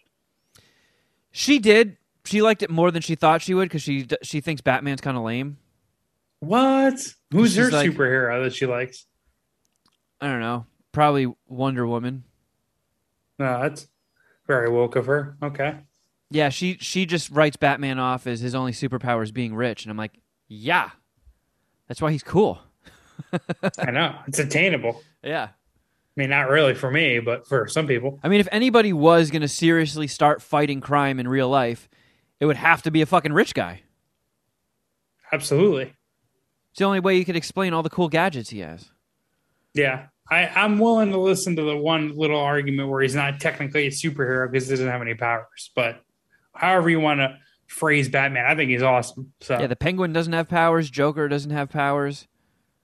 Yeah, no one has powers. Yeah. It's like organized crime. I mean, Clayface has powers, and I guess Poison Ivy has powers, but... Mr. Freeze, possibly. But, I mean, once we get to that number of movie in the franchise, I'm kind of over it anyways. Yeah. I like the Batmobile. Like, I like the feel of the whole movie, honestly. I thought Wayne Manor or the mansion is really fucking creepy, and yeah. He needs to fix that. Like, I liked how creepy it looked. I mean, how is he going to get any chicks? No, for real. I mean, it was that creepy. Like, if you step into that place, like, what the fuck are you living, dude? Look, if Shuddy Boy and I can get laid with our houses looking like this, then a billionaire Bruce Wayne can get laid in a creepy mansion. Wow. You've rendered me defenseless in this argument. Frankie, you got me. You got me. So what I am finding on Esquire is that there is more Batman coming. Oh, yeah? They tentatively greenlit it? Yellowlit it? The producer says that they'll go on record and say that it will be less than 5 years before there's a sequel. Matt Reeves said there's going to be a sequel. They're doing a Penguin show for HBO Max with Colin Farrell. Whoa. Huh. Says Reeves mentioned in an interview in The Independent. There's an HBO Max following Colin Farrell's Penguin to further explore the crime and corruption going on in Gotham City. And then that's really all it says. But HBO Max is setting up a Matt Reeves Gotham, or Warner Brothers is setting up a Matt Reeves Gotham sort of universe, it looks like. Well, that's kind of exciting. After sitting through that 3-hour epic, I'm curious to see how that guy brings other members of Batman's rogue gallery to the screen. Because initially I was like, the Riddler is just a guy with duct tape all over his face and stuck some dorky glasses on him. But seeing it executed, I was like, okay, yeah, that was effective. That was cool. He was creepy. I liked the vibe. I'd like to see some more stuff. Because, I mean, even the Joker shot we got, you could barely see what's going on, but whatever it was, it looked creepy as fuck. Yeah, I'm so on board with this movie. So what was your guys' final verdict? How many Batman dicks are we sucking? 4.5. I think outside of the Keaton Batman, this is my favorite. I'll go with 4. You thought like this is the Robert Pattinson's Batman was your favorite Batman, or this? I think the way that the whole story was told, and yeah, this is my favorite Batman film other than the '89 Batman. I think you like it more than the Christian Bale ones. Yes, really, even more than the Dark Knight. I think so. That's wow. I have Dark Knight as like a clear and obvious 5-dicker. Yeah, I scored this one as a 4. It was a little long. There were too many twists.